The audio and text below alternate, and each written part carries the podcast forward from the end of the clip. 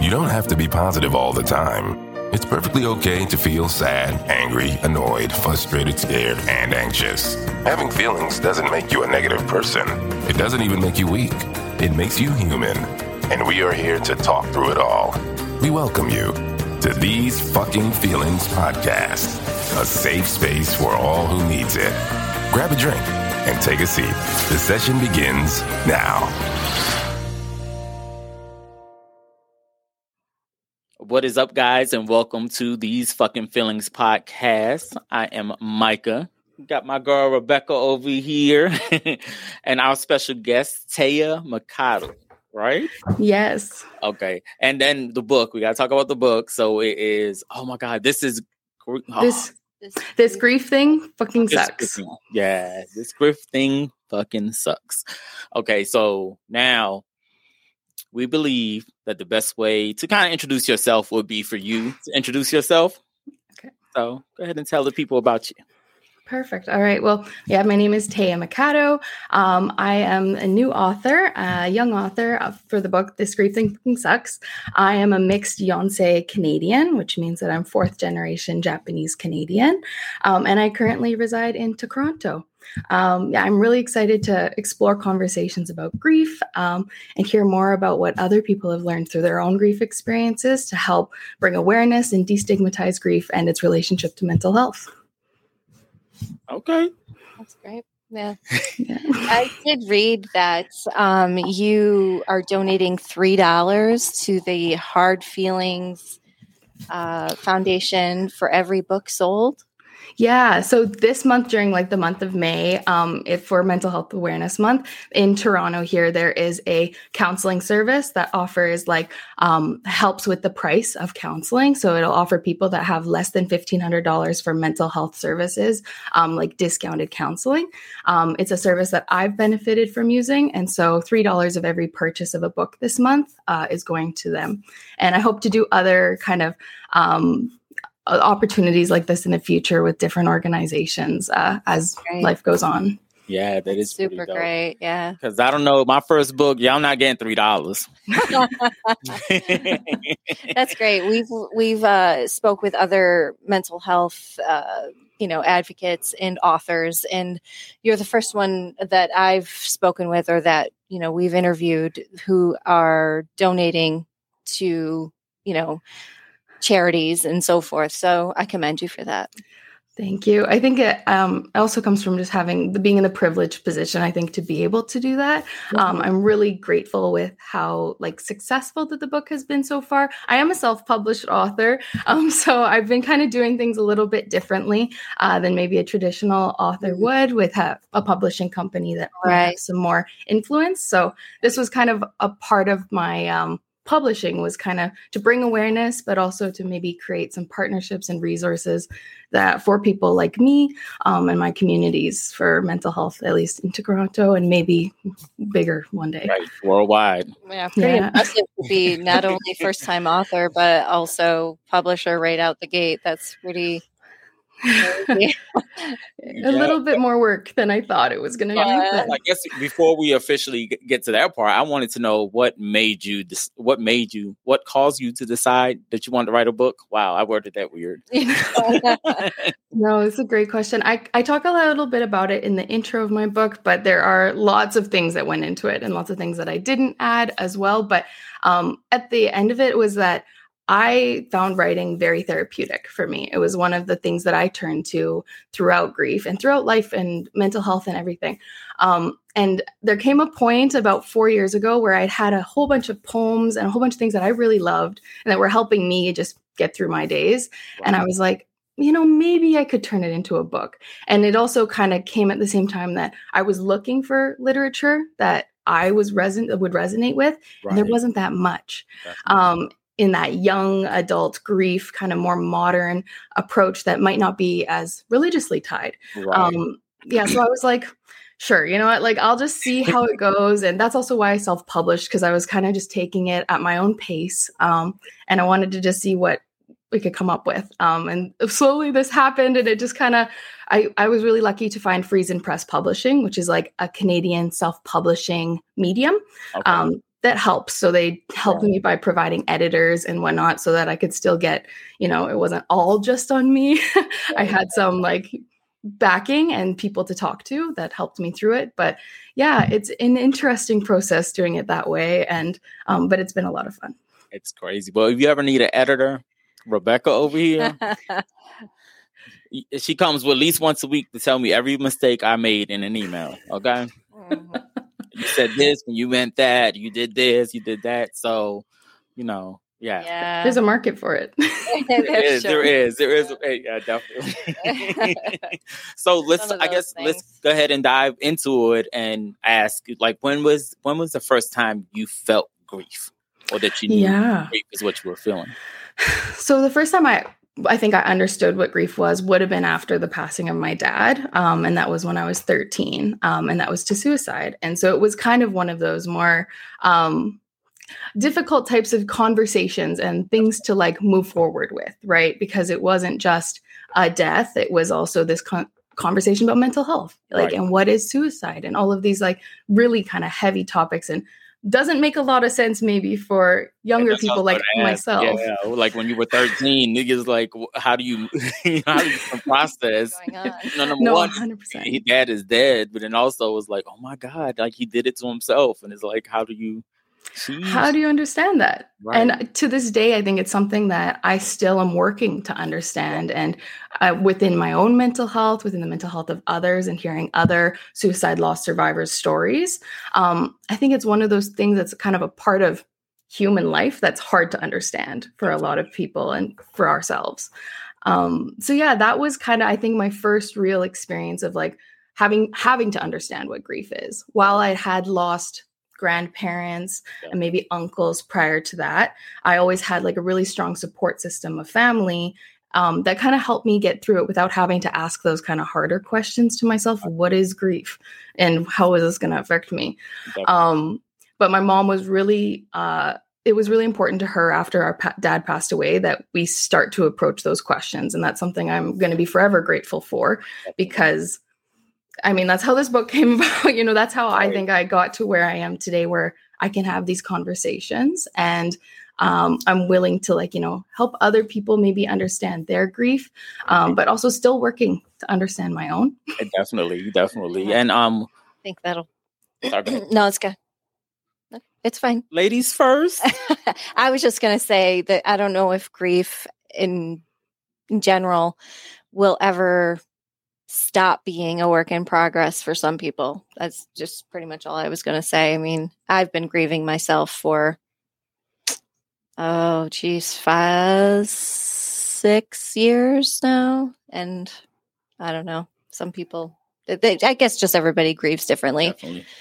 and in their own time. Yeah. Then, I definitely agree. Oh, yeah, please. Oh, no, go ahead. Sorry.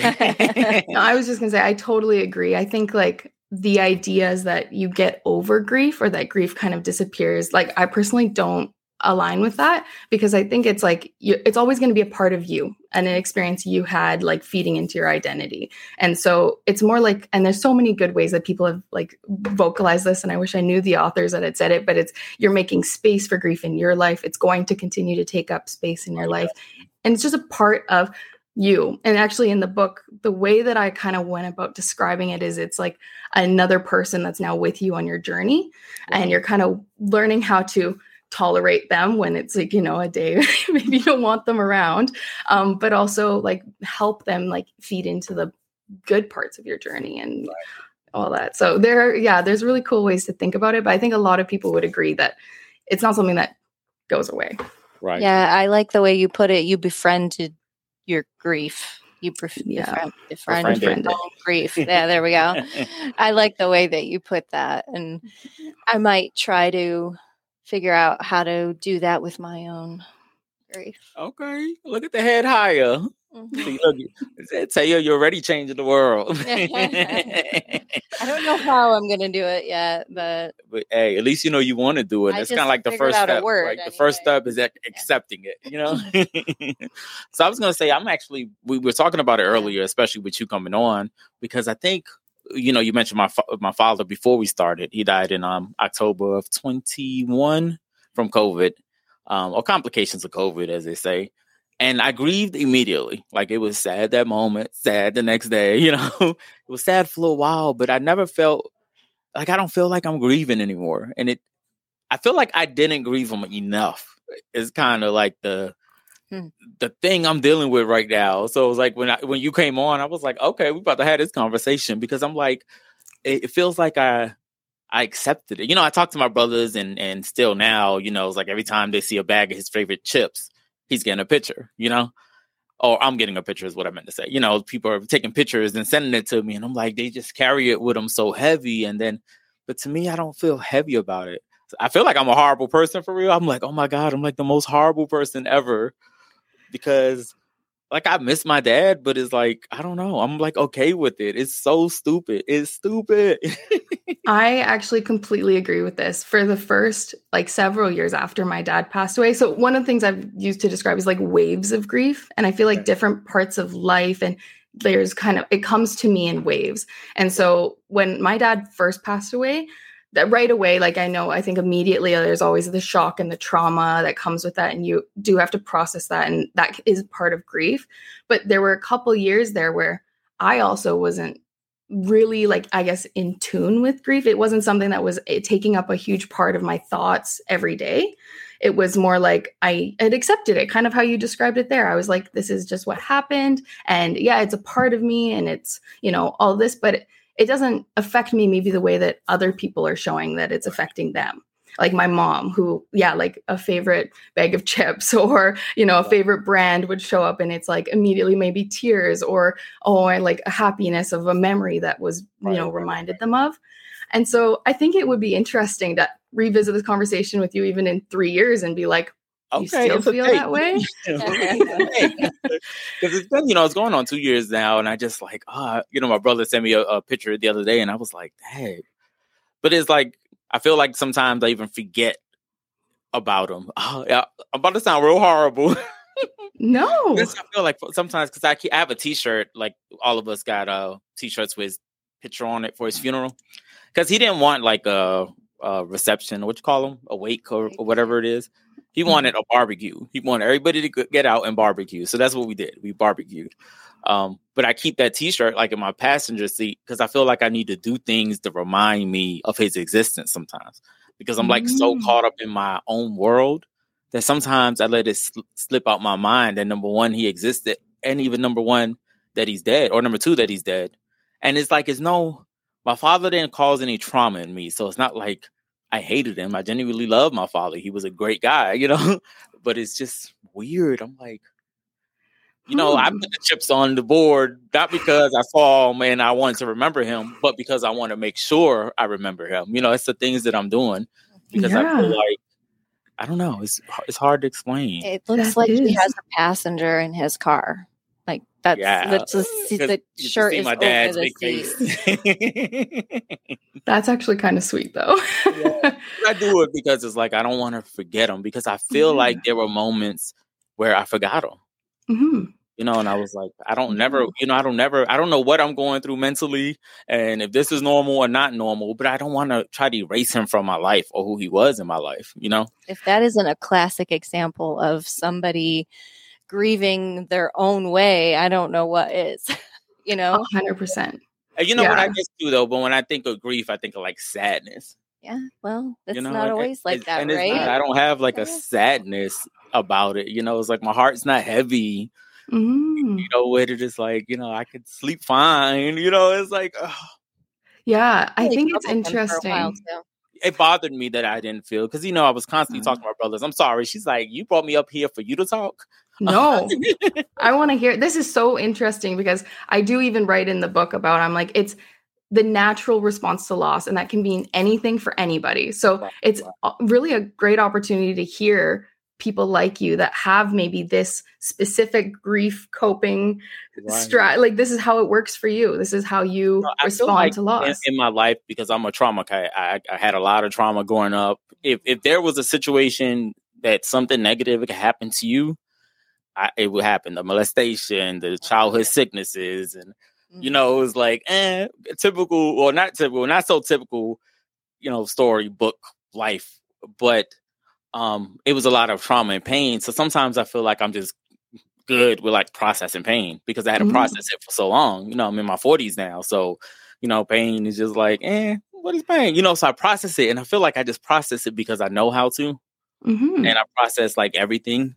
Yeah. You know, and it's just, I don't know. I try to make excuses for it because it, it bothers me. It really does. I'm like, oh my God, it's my dad. I should be sad. I should be like, you know, people make posts or, oh, I miss John and I miss, you know, and it's like, I don't do that. And it's like, oh.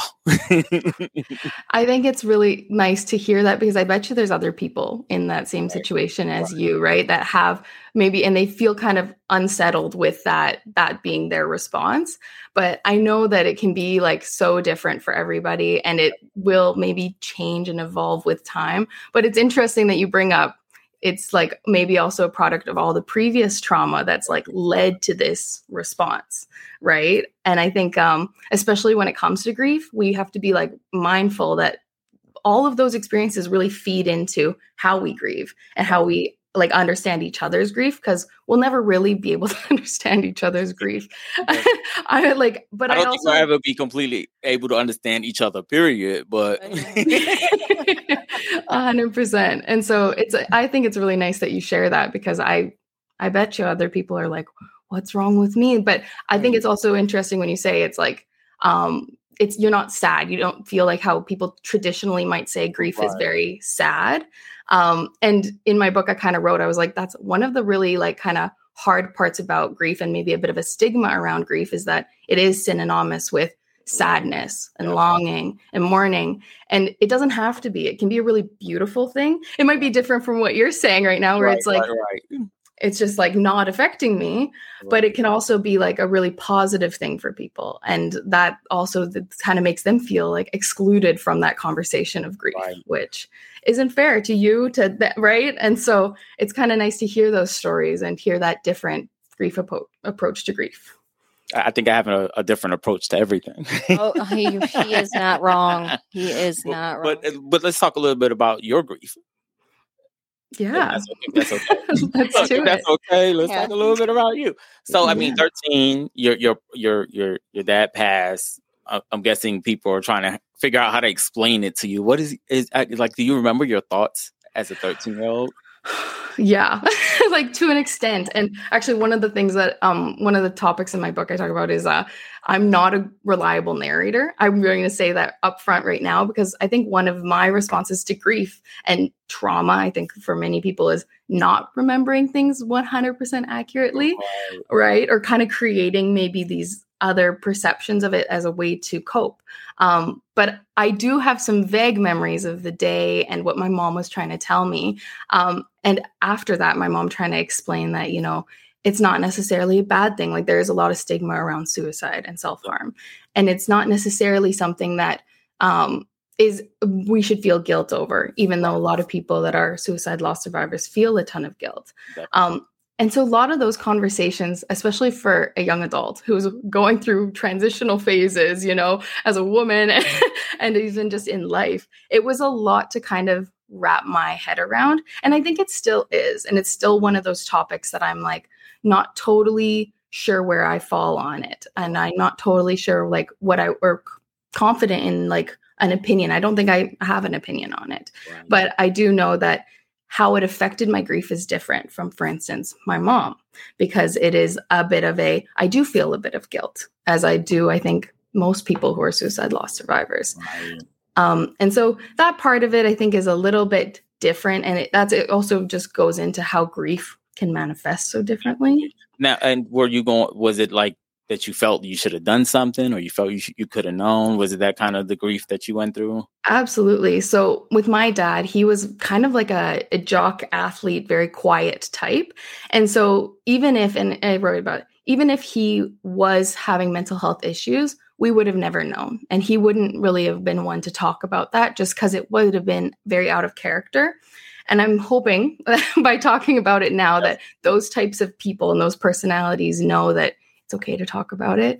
It's, it mm. can be a part of your personality. And it's okay for men to talk about it because I think it's a you know it's a stigma of weakness and it's not. Right. You know exactly. it is definitely not. Absolutely. If anything, it's strength. You know strength. to be yes, able to. talk about i know you talk about that a lot on this podcast about like the strength of just having owning your mental health and exploring it right. um so yeah i think there was a bit of guilt that like obviously we felt like what we we weren't there to help you know? Like he was going through all of this and we didn't even know. And i think that that's you hard. still feel now? Sorry i'm sorry. Oh yeah no. I yeah like it is something i'd say to this day it's like i'll i'll even think about something. I'm like oh, you know how did i not think of that like before? I mean i was 13 you know and my sister was 11 like i'm obviously like yeah we also didn't even know much about mental health like at that time. It wasn't as didn't talk about it then. And i think even now like the stigma and i think that's a big reason we do the podcast is because you know it's therapy and pills and nobody wants to do that. And it's like wait there's more than those things are okay. We're never saying they're not. Right. but for people who don't want to try it mm-hmm. try this angle, you know, but still try it because trauma is real. yeah. Nobody's like, and I think it's like nobody's perfect parent. So there's always going to always be things too that you can work on and improve on. And trauma that you're going to have, even if it's in like not a huge form compared to somebody else. I mean, I don't believe in comparing trauma or mental right. health. You know what? You took the words out of my mouth because that's what I'm going to say. I know sometimes some people, Rebecca's actually known for doing it because, uh, she'll say sometimes like, "Well, I, I, haven't been through as much as you have," oh, um, yeah. and I'm like, that doesn't mean crap.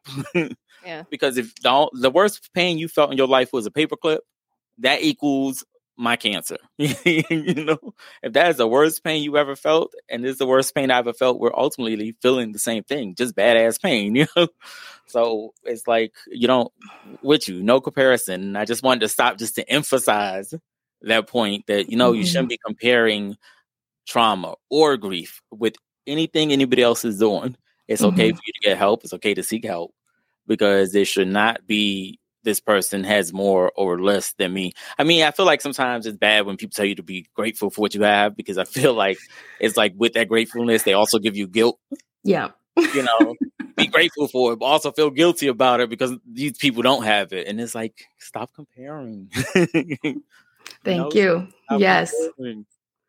I agree. And I think it creates also um like this expectation of resilience out of people that haven't maybe suffered a certain type of trauma or compare if you're going to compare right like it, they people are like well you should be resilient because you haven't but i'm like if anything like what you just said how you had all this trauma in your childhood maybe prepared you to be able to handle grief and coping with loss a lot better than somebody that hasn't at the end of the day, the goal is that everyone's mentally healthy. And if you have to recover from a paper cup, paper clip cut to be right. mentally healthy, let's make sure you do that. definitely, definitely. But yeah. if you are doing that, then you really are crazy. So you should definitely seek help. I'm with you. so okay, so that happened. Mm-hmm. You get um kind of living your life now without dad and you're growing and you're aging and you're becoming wiser and now mom. Yeah. And so i think that was kind of the a bit of a shock that comes because i you don't think you're going to be a part of that small percent of people that will lose both their parents before they're i was uh, 18 when my mom passed away. So before turning 19 um and my mom just still a teenager I was still, yeah, I was in my teens when all of this happened. Um, and my sister was only 11 and 16 when all of this happened. So, yeah, it was, it was obviously like a, just a shock and it was an accident. Um, she was on a, riding a motorbike. She was a hobby motorbike rider. It was awesome. She was so cool. Um, and it just was a fluke accident. Uh, and so, yeah, another kind of uh, traumatic loss in that it was definitely unprepared, unplanned, unprepared. Yeah, you know, there was no way to know. No way to know. Um, and so yeah, that grief came very differently. I was now an adult. Um, we now inherited a lot of responsibility, that being my mom and dad's lives, um, and all the, their things. And so I kind of got to see like two very different experiences of grief because of these kind of situations and how they played into each other, which I think has been the most interesting for me Was, at least. Were you more angry with your mom? I wasn't angry actually. So I more like angry at the world. that was right, how right. I was describing it. Um, because I a lot of people actually were really angry that my mom chose to continue to pursue like being a motorbike rider and she was a little bit of an adrenaline junkie she like did skydiving as a kid like all this stuff so some of my my like extended friends and family and communities were a little upset with her for the choice. And i always said like and this is something i stay strong on like i can't ever be upset with her for that because she showed us how to live life despite feeling all of this grief and all of these like you know she dealt with a little bit of the mental health stuff after my dad died you know as a fair result of being widowed in that way.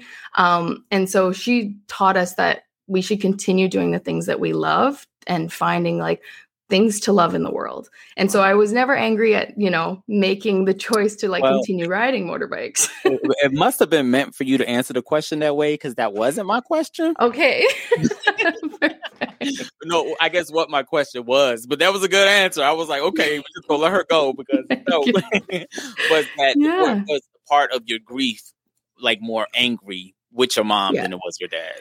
Yeah, like I was angry at like the situation way more so with my mom than my dad. I think knowing when my dad died, I, I felt very supported with my mom. My mom was an incredible, well, she was a nurse. So she also was like very aware of health and nice. caring for people. yeah. um, but like losing that, and she was probably a big source of my strength and my grief, like support just throughout my life and would have been that was what really kind of got me was like oh my goodness like how am i going to do this now without her? The one that kind of helped me grieve before. And you have something now you have your little sister that's looking to you. I'm looking to her i feel like a lot of the time. She's like she's so tough. Um i'm really like grateful. That's one of the things i'm most grateful for is that i have a sibling to go through this with that can actually relate to and i can have those conversations about my parents that nobody else really would have known.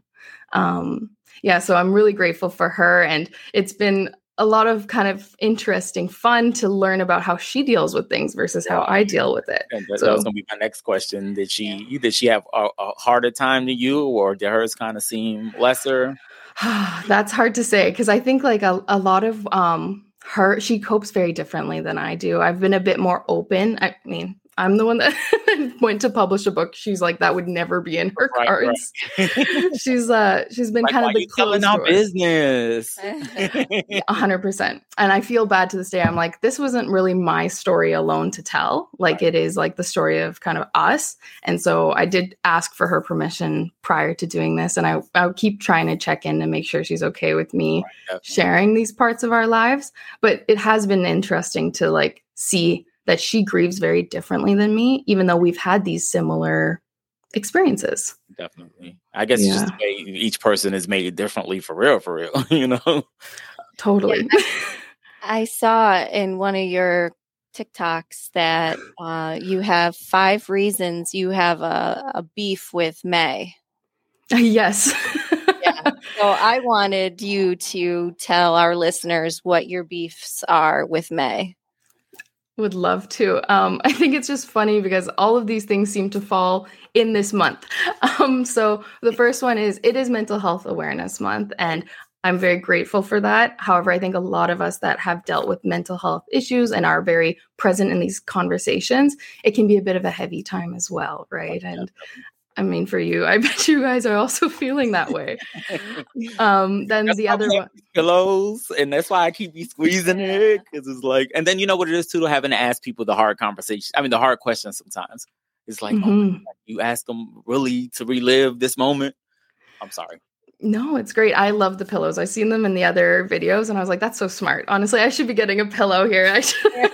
I'm going to send you one. So oh, send me your address and we're going to send you one. thank you. Um, yeah, so that's my first qualm with May. Uh, the second one is it is Asian uh, Heritage Month. And so it is also like all those conversations and being a part of the Asian community, and Asian Canadian community yeah, there's just a lot of things I want to get involved in, um, and I want to, you know, do. But it also revives. I'm a um, I'm a descendant of the internment camps in Canada, the Japanese internment camps post World War II. So it does bring up some of those kind of um, feelings around that and those conversations that are being had right now um, in the Japanese Canadian community. Uh, so yeah, another kind of layer. Um, the third one is my mom did pass away on May 5th. And so May starts off kind of here we go. Death anniversary. Um, Mother's Day is in May. Right. Obviously, another day where I'm kind of like, oh, it's annoying. Um, and then May 12th is her birthday.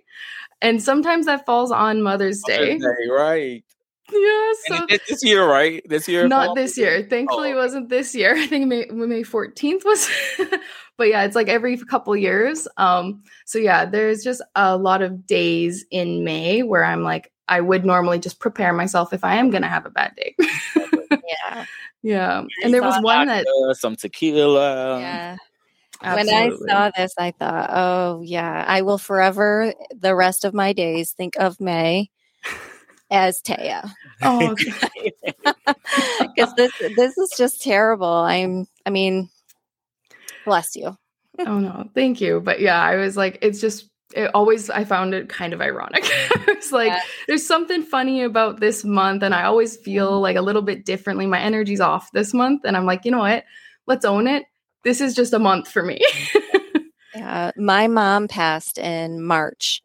and Mm-hmm. I my birthday is in March and I knew she was going to pass soon and I love my birthday Yeah, she does. for for a lot of reasons. But um so It's also her husband's birthday. I just wanted to point that Yeah. out. Isn't that pretty cool? that is cool. 4 years apart, he's older. Just had to point that out. Um so I, I guess kind of selfishly, I knew she was not doing well and she was going to pass soon. I was hoping and hoping that it wasn't going to be on my birthday because that would just ruin my whole life. Eh, sorry, I'm not laughing. know, I'm laughing that's because I horrible. know how serious you are. I know that sounds horrible, but I, because I grieve my mother to this day, you Mhm. know, I, I, I just, mm, yeah, that's all I can say about that. That's fair. I'm sorry. That is No, it didn't. It didn't fall. Right. Right. go It's not the same day. I just wanted No, to it did uh, 20 days later. Okay. Okay. I'm glad for you because yeah, that would that yeah. it's never fun if you have to combine these dates, whether it be a good date, a bad date, a bad date, and a bad date. Like, let's just keep Yeah. some some time, some separation, Yeah. give ourselves a moment. Mhm, mhm. yeah. Well, I also hate hated the month May, the month of May, Why do you hate it? because in Virginia they have like these flies they call mayflies, Oh, Jesus. and they just be stinging you, and there's no escaping. They don't have them in just Virginia. They have them here too. Well, I haven't experienced them here yet, so I'm just telling you about my experience. And and and they will last the whole month of May into June when the dragonflies came out, and then the dragonflies used to eat them, and that's how they disappeared. But you had to deal with them for the whole month of May. If you wanted to do any outside activity, you could not do it. and here we are pouring our hearts out mm. about our feelings and our grief. And he comes up in here talking about mayflies. That's grief. It is, right, child, them, they used to hurt. I That is don't grief. understand it. It's grief. And here you are, not even grieving your dad. I mean, like everybody else in the world. No, I'm just uh, look now. I'm all nervous because I'm like I, I've been here. Sheesh. I don't live. In, I don't live in Virginia no more. So I'm like, I haven't seen a daggone mayfly. They're in certain areas. It- It's 22 days. But, okay, it wasn't to belittle. May those else. No. mayflies find Micah tonight. No. I promise. I'm just not. kidding. I'm kidding. it sounds God. a little traumatic. I'm not gonna lie. are you crazy? It honestly was very, very traumatic. Okay. oh my gosh. It's funny. I think I grieve like a lot of like. I don't, you, okay, so let's talk about that. That's weird because I I grieve like let me have a pen that I like. Mhm. Oh, and that Jesus. pen run out of ink, I grieve that pen. Oh my god, you don't understand. I ain't never gonna find a pen like this pen. Yeah. Like this pen is the greatest thing ever. Like my heart hurts. Like it causes sleepless nights Oh Lord. because I can't find. And I'm I serious that's though. I am serious though. hmm Real. I got like I got rid of a car to get a newer car. I couldn't sleep for three weeks thinking about my baby. You're Like, oh, we had some good times together. hmm. Maybe, you know, there's like some subconscious grief manifestation happening in that pen, you know, from your dad. Like you never know. oh no, I've been like this my whole life. If I lose a toy, a penny, a dollar, if I lose something I know I had and I know I had it and I don't have it no more, I cry. So no Hmm. wonder he's worried about the fact that he's not grieving his dad the way he thinks he should grieve Right. his 'cause dad. I grieve everything like crazy. But you know what's also okay? I always I, Mhm. I believe he's with me. You know what I'm saying? Mhm, mhm. It's like I'm agree something that's healed. Mm. Well, that's a good point. Huh. Maybe that's. Right. I get that. I get that. I feel like when you can make a lot of peace with the ideas, like for me, it's like um my parents live on through the memories. And as long as I keep like the memory of them, they're with, you know, they're with me and they're with my communities. Um, and that's kind of also part of publishing the book is to like have those memories and kind of legacies live on a little bit. Mhm. Um, but yeah, like it gives me a lot of comfort in knowing that, you know, and I don't feel sad or, you know, those kind of ideas that we're talking about sadness, longing, mourning over it. It's kind of like, oh, that's nice. Yeah, like I can go on and do other things now. well, I also I feel like my father. I always have that question, like, will my father be proud of me? So that I do think a lot. Like, will he be proud of me? Like I just cursed out this old woman. Will my dad be proud of me? no, absolutely. Why wouldn't he be? I mean, Sometimes that's the only like questions I do be having. Because you Mm. know, we actually are. I just gotta brag a little bit. We are the number twenty-three, ranked number twenty-three out of the top one hundred mental health, po- no health and fitness podcasts. We ranked number twenty-three. We ranked number seven in mental health podcasts. amazing. Right? Isn't that That is to be proud of. I feel like Absolutely. Ashton Kutcher about to come out and tell me I'm being punked. yeah. It's it's like a little. Don't do it, Ashton. Don't do Please it. don't do it. I would just destroy me. You hear me? Don't. Mm. so I scream amazing. really loud when I'm scared, so don't come out. Note taken. Don't. I- I scare them all the time. he does. We work together in our day jobs, which we say in just about every podcast. Right. interview. I've heard that. Yeah. A job that I don't want to be at no more. That's why I'm glad to be seven right now. Because I'm Mm. like, can I become syndicated? I don't know who I need to talk to with powers to be yeah. on us. You know, let us talk about these fucking feelings. Let's talk about them. No, I think I appreciate I've the episodes I've listened to, I've really appreciated the way that you dive into it, the not being scared to broach these conversations and ask those questions. Cause I do think that there are things that people think and people are curious about. Um, and yeah, seeking some answers around. So that's awesome. And, you know, Definitely proud of. Yeah. Thank you. I, I you know, I, I feel like I kind of went through, I don't know, my moment of trying to discover who I was, and in order to properly do that, I had to take like a little memory trip to all my trauma. I had to go visit them for a little bit, you know, and, and hang Mhm. out with them, but learn from them. And and because I did that, I finally felt peace a little bit. You know, I was like able to rest and relax, and it was like okay, kind of cool. Like everybody should feel this way. You know, it did. Uh, one thing that I think people hate is that it made me really love everybody, right? Because I'm like, if people legit went through anything close to what I went through, they've been through some shit. So you know what? You are entitled to that attitude you got today.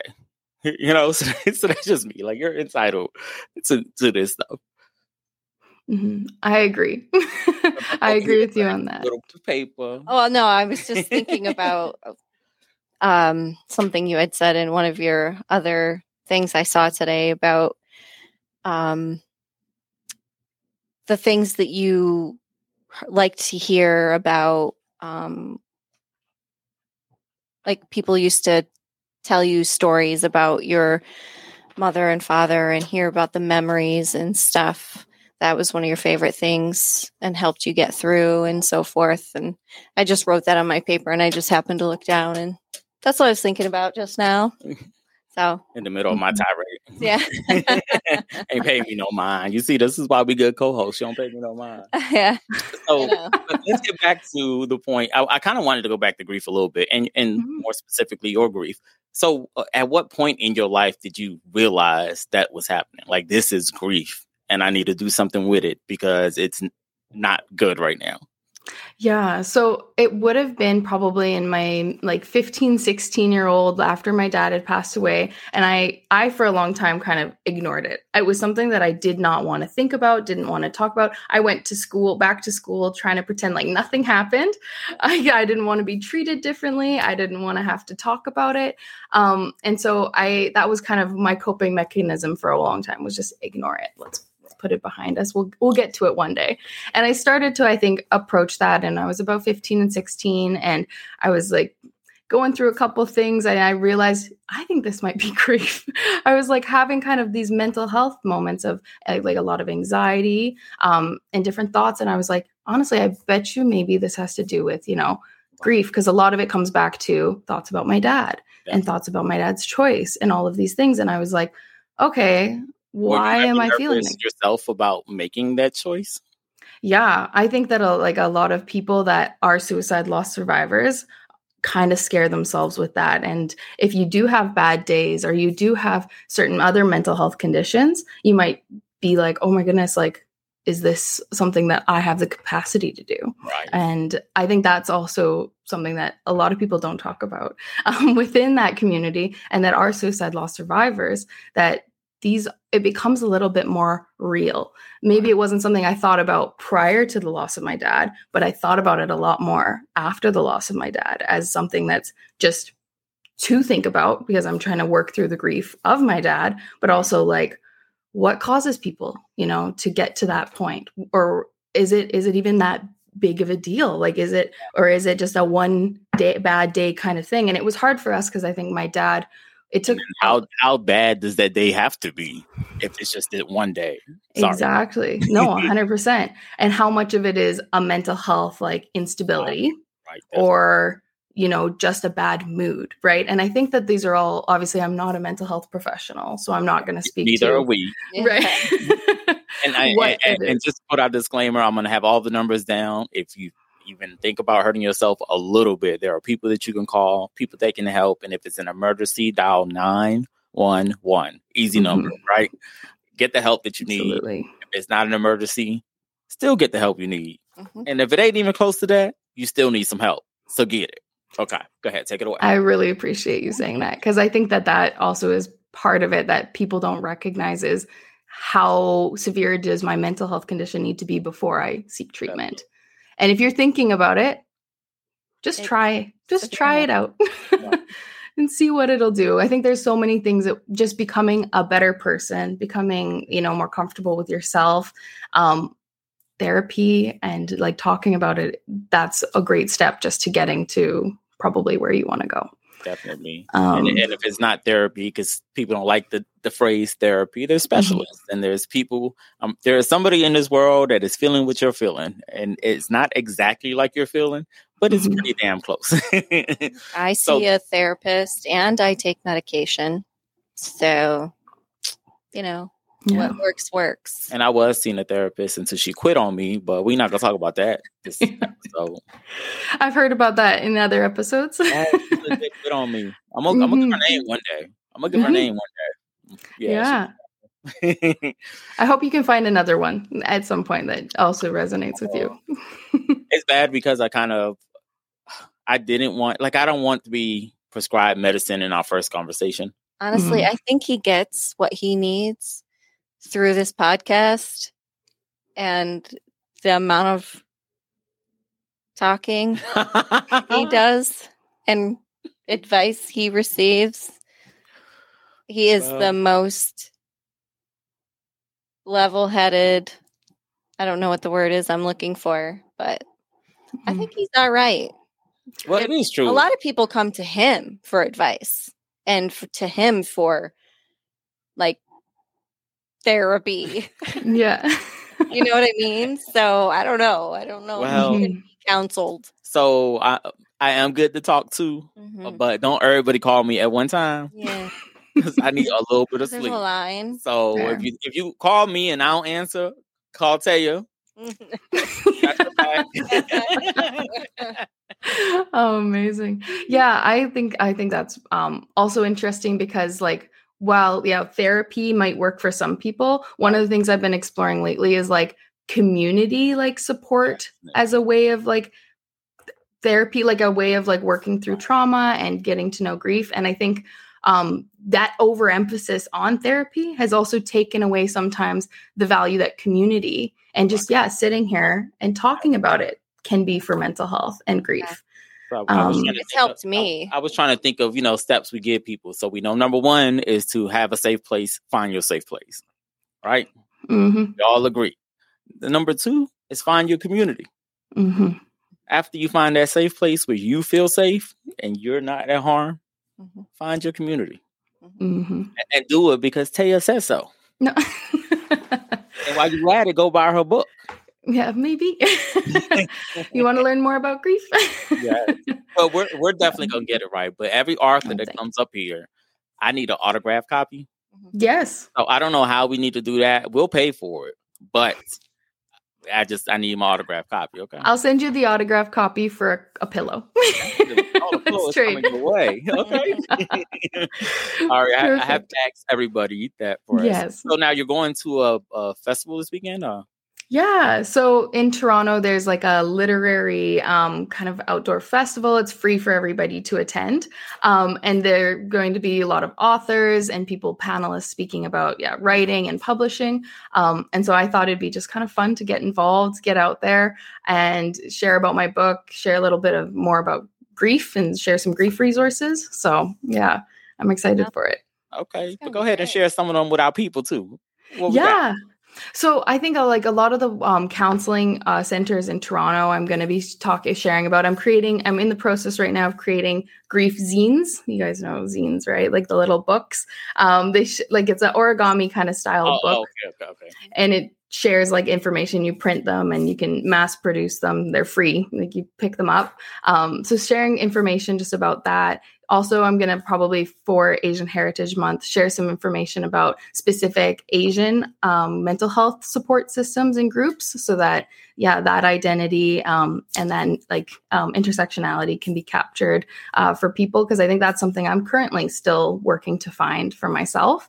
Um, so, everything that I have found, I'm just going to put them into a little booklet and I'll love to share them with you guys when I'm done them. and yeah, that's kind of some of the things I'm going to do. And in um, the essence of Asian Heritage Month, I'm also making a bunch of origami bookmarks that I'm giving out. So, oh wow! Well, it is Asian yeah. Heritage Month. So go ahead, school us on somebody real quick. What you got for us? I mean, I like. What do you want to know? um, I know, right? Somebody you think I should know. Oh, I I try. I don't know if there's anybody I specifically would say like I idolize um, in the community. I think that there's a lot of really good uh, accounts like Represent Asian um, and Represent Asian just had a new kind of initiative started that's going to be called blossom and it's starting uh, to talk specifically about asian mental health and providing resources for Asian mental health. So I'm really excited to see what they do because their Represent Asian, um, Instagrams, and uh, the people that are involved in that are really great, and they're always on top of the news that I like to follow.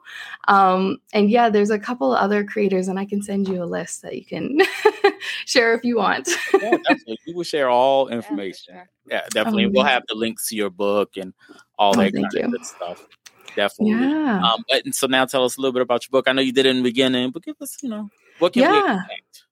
So it's a poem. Yeah, no worries. It's a mix of poems and prose. So poetry has been kind of one of the mediums that I have found a lot of um, like support and confidence through just by reading other people's work. It's short form. I like things that are very short form, accessible, digestible. I want to be able to read it and understand it right away. And I was hoping that I wrote that this book in that way, um, so that it's not academic or you know kind of inaccessibly written in a way that you know anybody should be able to pick it up and kind of get what I'm trying to say.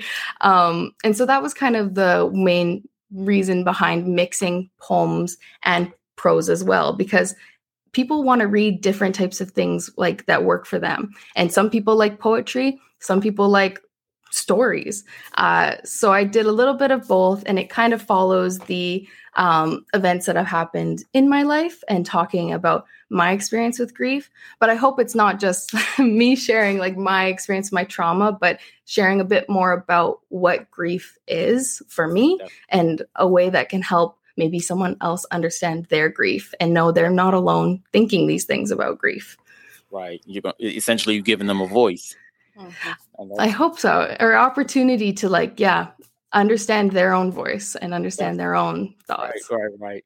So now yeah. I know you uh, you talk a lot about like the Asian community. Is that something you recommend for someone to like find their community when it comes to you know uh, like therapy and those kind of things? Yeah. So actually, this is something I'm more recently become ex- like uh, interested in exploring because I understood that for me, like the intersectionality of grief is really important for me because I and I wrote this book to talk about that specific nuance being young adult grief. And I was like, there are all of these kind of intersecting identity points that will feed into how you experience grief and what you you know ultimately walk away with or walk with with your grief.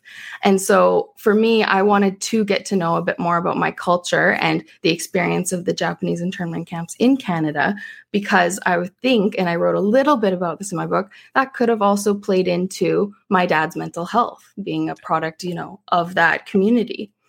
Um, and there is actually not a lot of work in being done or having been done about that. I have a friend that is working on it though, um, like exploring the the kind of generational trauma that come out of the uh, internment camps in Canada, um, because that would be also just another thing that might help my grief to understand, like, oh, maybe this fed into my dad's decision, you know. And it is important, I think, in general, all cultures, all communities, all people deal with grief a little bit differently and yes. even the way that they speak about it right. and so knowing that about yourself and knowing that about maybe other people is another way to understand your own grief, understand communal communal grief.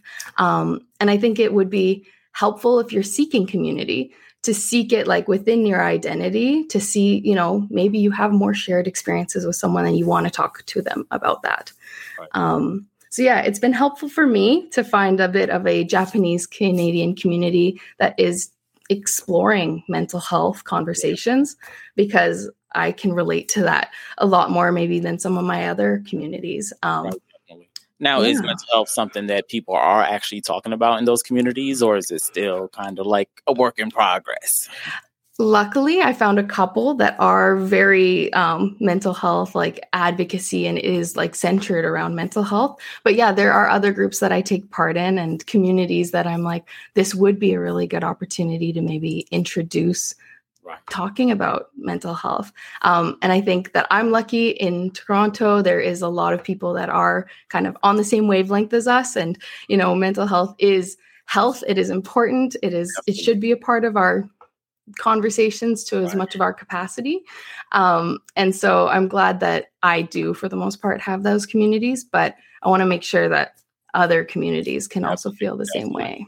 And you know, we kind of co-sign with that because you know I feel like we shouldn't be miserable even on Earth. you know, like it's okay if, to look for paradise. You know, what everybody's believe that's cool, but can we have a little bit right here too? Yeah, right. right now we are. I don't know. Our world is going crazy, mm-hmm. and grief is a big part of the reason why the world is going crazy, grieving. You know, people are grieving people they don't even know because of the way mm-hmm. things are happening to them. Mm-hmm. You know, mm-hmm. and some people aren't able to process that. you know, no, and people aren't recognizing when grief is becoming like a large part of feeding into their mental health. I think those like conversations and kind of what you're alluding to, like communal grief, the pandemic being a great example of the loss of people due to COVID 19, but also the loss of lifestyle Definitely. and jobs. And, you know, there was a ton of communal grief, and you can kind of see it how it impacted the mental health of people. And now, I mean, I think people are focusing a lot more on it now that we have that kind of tangible example of mm-hmm. this is what happened. Yeah. I also think that there's a lot of residual grief, I think, too, from mm-hmm. COVID, like the after effects and aftermath. It's I, horrible. Yeah. Mm-hmm. Well, Absolutely. COVID was stupid. yeah. So now we even though we on a heavy topic, right? We kind of want to end on a little cool area. So we're gonna Mhm. learn some about you. Okay, we're gonna learn a little few things about you. Okay. Number one, who is your favorite celebrity? You're gonna put me on the spot like this? Uh, oh yeah, Oh my a goodness. new thing. We're- Well, We're trying here. that is a really hard one off the top of my head because I honestly I don't know if I could say I have a favorite celebrity. Michelle Yeoh right now is really popular with you know all of the movies that she's come out in lately. That is really good. I, I also don't watch a lot of TV and movies, which doesn't help. So that means I can't go into my next question. oh, what is it? It's about guilty pleasures. Like, what is something that you watch and that you can watch over and over? But if people knew you watched it, they'd be like, "What the hell?" I'm gonna say The Office for you. I've never seen The Office. Oh my god, I see that I see um uh Michael on some of your TikToks and I'm like, he, he must be an office Office. lover. No, I haven't actually seen The Office. I, I did like Big Bang Theory in that genre of comedy and whatnot. Okay. Um, yeah, I yeah, I don't watch a ton of Hmm. TV. You know what I did love and I binged and I probably would binge it again is Sex in the City. Um, the original one. Yeah, Yeah. I actually never saw it, and I had a friend who was obsessed with it. So I've seen like episodes here and there because when I was with her, I had no choice but to watch it. hmm But I never knew what was going on. Mm. You know, I'm You like- gotta watch it top to bottom, I think. and I was really confused. I'm like, I don't know what's going on. I don't know why you're crying. hmm Like, what's happening? You know what's another good one is um Mixed-ish. That one I recently watched and like I when I when I do I'm like I watched that one. It's been on my list for a while and it's like the um the uh part of Black-ish and change dish I think. But I watched Mixed-ish cuz I'm mixed and apparently there's a lot of like there was a good it was a good representation for our mixed biracial community and it was. I really liked that one. okay. And it was it's called what again? Mixed ish. Oh, mixed ish. Oh, okay. I I, Black-ish, but I don't think I've I seen. see. I think I know what you're talking about. So I haven't watched it yet either. I okay, we gotta get to that. So now, uh, 13 year old Taya, hmm what color would you have described your grief at that time? If you could only describe it with a color? at that time red.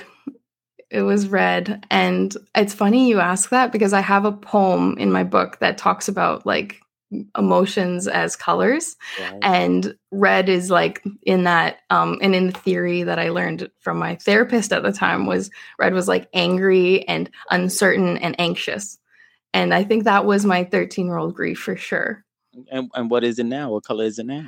blue blue being kind of like calm confident um, but still curious about kind of all of what's going on and the effects that it'll be. And the conversations that i'll have about this in five years from now will probably be very different than what it is now. So, in like the simplest way you can put it, what do you attribute going from red to blue? I think the first thing was claiming the grief and really accepting that this was a part of me and that and then allowing myself because I claimed it like step 1 to work through it and work on it and as I say kind of befriend it. Like I feel like I'm kind of friends with grief most days now and I'm comfortable, you know, moving through life knowing this is a part of my identity. This is going to be like contributing to a lot of my experiences and how I see the world. Um, and that's not necessarily a bad thing. It doesn't mean I'm sad, but Right. it's just a really interesting part of my perspective now. Right. And, and your healing process, and no one can tell mm-hmm. you what your healing process is. Right. Yeah. We're all on our own journeys here. definitely, definitely. And I think Right. that's what, you know, it's like no two things look like kind of mm-hmm. situation. And I think just in this conversation, we've seen that, you know, mm-hmm. But it's also cool because it's everybody in between. So, Mhm. You know, it's kind of cool. So now, Like last question. Go ahead. No, no, no. I was just saying I I like that. Any questions you have for us? yeah. Well, I mean, depending how much time we have, I would love to hear a little bit more about Rebecca's grief, but I don't know if that's uh no, no, we're fine. We uh we, sure. Yeah, because yeah. I know that earlier in this episode you got, you know, uh, you felt something when it came to when you're talking about your mom and if you're comfortable, I'd love to hear kind of what you were feeling in that moment. Sure. Um well, my mom and I, when I was younger, weren't very close. Um, mm-hmm because I had uh, I have four other siblings, two before me and two after me. There were two sets of twins. So yeah, my mom was pretty busy. Um, so I was kind of just all by myself a lot of the time. Mm-hmm. And uh, that's kind of why my birthday is so important to me as well. They shared their birthdays together. It was a big deal. Um, so I always made my birthday a big deal to myself. Mm-hmm. Um, and then as I got older, my mom started paying a little bit more attention to me. Um, I think intellectually, uh, maybe I was just a little bit more ahead of my siblings. So she started paying more attention to me. And as I grew older, we began we began getting more and more close. And by the time she passed, um, she called me her sunshine to my sister's dragon. And that just kind of resonated with me. My sister was very opposite to me. Um, she's very outspoken, very uh, direct, very loud, very brass. And I am more passive, more calm, more understanding. And so that was one of the last things my mom said to me. And so she and I, she was always that person that I could call when I had nobody else or, um, hmm, sorry. so, um, if I had to yell or scream or whatever, she would just listen. And I just miss that a lot. Mm-hmm. Um, because I don't, I don't really have that in anyone else. Um, mm-hmm. but I, there are times that I find it difficult to even get out of bed. mm-hmm. I'm sorry. Uh, no, never apologize. Um, I don't grieve the death of my dad um, any longer. I feel like I grieved him way differently than I did my mom. Um, that was a long time ago. That was about 16 years ago he passed. Mm-hmm. But my mom is just, I can't seem to get a, a hold of it. Um, so my husband did a really nice thing for me this past Mother's Day. Um, I've always wanted a bench near my mom's graves or headstone so that I can sit and talk with her. And um, he built a bench um, that we can put there.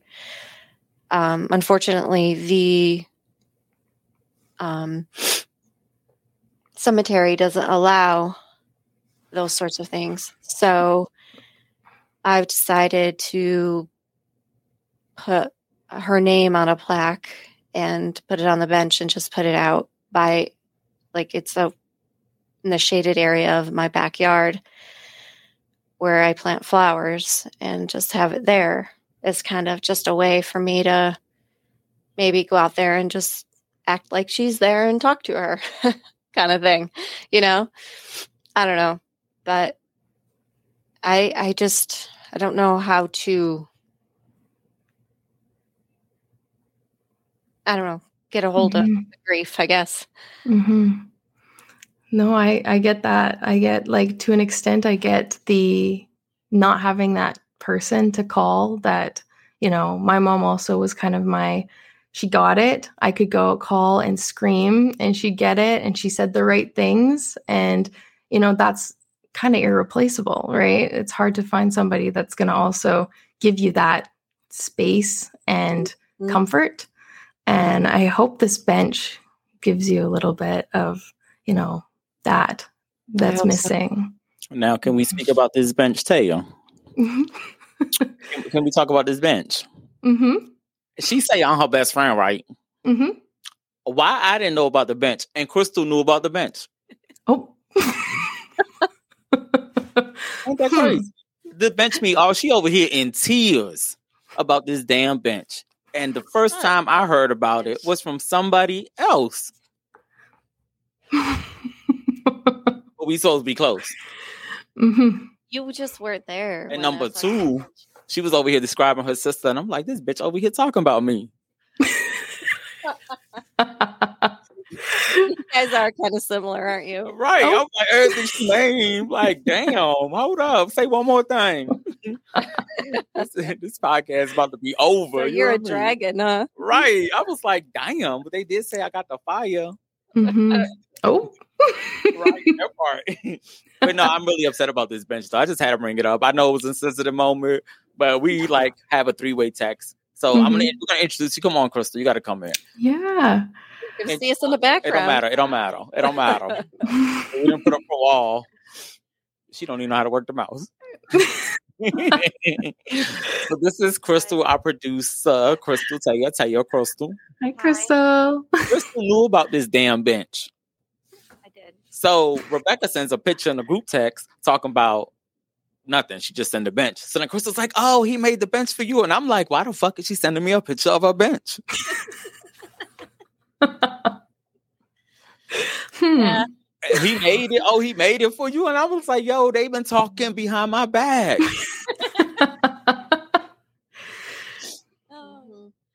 Is I'm there a reason? Grieve, I'm about to grieve this friendship. I just, we were talking about it. He wasn't there. I don't know where you were. I think you left early. But it wasn't important enough for you to tell me about this. No, bench? it I, was important. It was. I don't know. It was the same. Can I sit on the bench? No. Yeah, you can sit on the bench. I can. Yeah. No, there's okay. gonna be a plaque on it. But it's just well, there's just gonna be a little, little plaque. plaque. Come on, Crystal. Mm-hmm. It's just her name on it. That's why we keep Crystal off camera. because she come out with stuff like that. No, you're so mean. You're so mean. I'm sorry. I had to lighten the mood a little bit. Rebecca was over here mm-hmm. crying. And I really did think I made that all about me when she was oh. describing her sister. I said, yo, she's over here talking about me. I love my sister to death. I do. And she's a great person to have in your corner when you need a tiger or dragon. but she is. She is hellfire, I tell you. But my mom just saw her as. But you know what I think? I think that you found your mom that unconditional, non-judgmental person that you've always looked for. Yeah. And eventually she became that. And it's pretty do- cool that she died after she became that. Mm-hmm. So you can always remember that your mom was your best friend in the end and don't have to worry or think about of course you got to think about it but not think about because you know I'm thinking about her now sorry but um two sets of twins like maybe you were the one you know it's like the strongest one they always cast aside kind of thing. Like maybe you didn't get the attention you needed when you were younger because she really was so busy with the other four kids. Mm-hmm. When she could focus on you, she did. Mm-hmm. And it sounds like when she did pass, you guys were best friends. Mm-hmm. So if it's hard to see it any other kind of way, it's okay to see it like that. You know? Yeah. You know, you got to a place it could have been worse. You could have never got better. Yeah. You know, and that is not to minimize what you're no. feeling. No, I get it. I'm never trying to do that. No, but but it kind of gives it a different perspective. Yeah. Mm-hmm. You know, it's like wow, you guys. You know, it's kind of cool to say. You know, I was texting with somebody the other day, and he was like, "What you doing?" I was like, "Hanging with my mom," and he was like, "I wish I could still hang with my mom." And I was like, "Damn, this deep." So I'm like, I never take it for granted. Trust, I, I never do. But he actually was like, he did really jacked up things to his mom. So it was like, he never got to repair that relationship. Mm-hmm. You know, there are times if I hear somebody uh, disrespecting their mother or whatever, wishing they didn't have to listen to their mother, I sometimes get a little angry. But then I remind myself I don't know what their relationship's like. You know, so you know it's not for me to judge, but I still wish I had my mom to fight with. you know, but it's good that you're mm-hmm. talking and it was very dope yeah. you to ask Taya. Yeah, it, it was. was really I haven't talked about that part on any podcast yet. So because uh, that was kind of the reason I invited her on. Because I'm like, I am not crazy by myself. You need this too. So could you go ahead and um come be my co-host? I love it. You guys have done wonderfully. it's been really nice. And I'm glad that you shared that, Rebecca, because I was like, there's something there. And you know what? It's nice to hear, you know, when people are experiencing that grief kind of live in the moment, it's nice to hear what they're thinking. And, you know, there's other people that'll be able to resonate with that. And I I hear parts of that and I'm like, yeah, that's I get that, you know, and it brings me back kind of to those moments and oh, you know what, we're not alone in this. You know, mm-hmm. we're here together and we can we can get through it together. That's pretty dope. As you opened the door that was closed for so long. Mm-hmm. so that was pretty pretty cool of you. So I Yes. think I think you're gonna do awesome in your field. yes. People wanted to contact you and reach you, how would they do it? Um, yeah, it's best. I have a website. You can contact me there at uh, www.tayamikado.com or on Instagram at tamakato. Um, yeah, I'm just going to be exploring more grief things. And I'm also currently in law school right now. So I'm just trying to finish that. Um, you because I might need a lawyer. I've been a little preoccupied in law school with the book. So It's not gonna be that much trauma. Dang. It's just gonna be a little bit. Like I just need to get off for like 68 indictments. No, I'm just joking. Knock on wood. I ain't even gonna play like that. I'm knocking on wood. oh my god. Knock on wood. Okay, I have one now because I was thinking about you ever had like somebody sweep your feet, sweep your feet, and they're like, "You're going to jail." Have you ever heard that? Uh, I've never heard that term actually. I know. So I'm from Virginia, and I guess they had weird superstitions, right? Um, but one of them was like never sweep somebody's feet because if you sweep their feet, they're going to uh, going to jail. So like when people are sweeping and they went past your feet, like people will legit fight over this. Like you trying to send me to jail? What? Virginia's I have weird, no idea what you're right? talking about. Uh, just like a superstition. Do you ever have like a superstition that you think of or that you heard like your whole life and now you think of and it's like, what the hell is that? I remember I had a family friend that, like, whenever they heard sirens or anything, they had to scratch while they were driving, scratch the roof of their car so that, you know, like nothing bad would come to them. That's a little weird. And y'all talking Yeah. about my feet, my feet thing. my mom is really big um purses on the floor Mm. or on the bed. Do not put no purse on the floor on the bed if she around. Oh. You might get smacked. Okay. She from the old school. She gonna smack now and ask questions later. Mm-hmm, So for a whole year, I would tell her Rebecca to keep her damn purse off the floor. mm-hmm. It's got me all psyched out now. And then she's like, why? And I'm like, I don't know, but don't do it. because my mama is gonna fuck me up for letting you do it. Yeah. You know what I'm saying? One day I had a hat in the office. This is the funniest story to me. So she has a hat in the office one day. Mhm. She called we our offices are like six feet away from each other, maybe. Probably a little longer than that. But still, really, really close. She calls me on like our teams through a video chat, which we're now video chatting from the next office. And she was like, Can I ask you a question? I was like, What's up? She was like, Is there any Puerto Rican superstitions about putting a hat on the floor? I didn't want to go breaking any rules. I mean, So now I got her so psyched out that couldn't just throw it on the floor. well, uh, we thank you so much for being on and for spending a little bit of extra time with us. Thank you. Um, I would like to have you back, you know, check in with you, see how things are going. Maybe in a few months, get you back and we'll talk about both of us, see what we both Oh, at. yes. I would love to. I'd love to come back, chat more. Thank you so much for today. This has been really wonderful. And I hope that you all do really good things. Your grief, everything goes well. Yeah, you as well. And, and, and people just kind of, as you hear and as you always know, watching us, we feel like you need to go get some. If you don't think you have a problem, you have a problem. so, and just find it, find your community, yes. Mhm. find your team. It's like we're talking about you, self love. Can't nobody love you more than you love you. That's right. So take the time to love yourself, find the help that you need, deal with the trauma that you have so we can find peace, love, and like bring this world back to what it should be. Right. And it's not what it is right now. So on that note, we'll see you guys soon. Thank you so much for watching.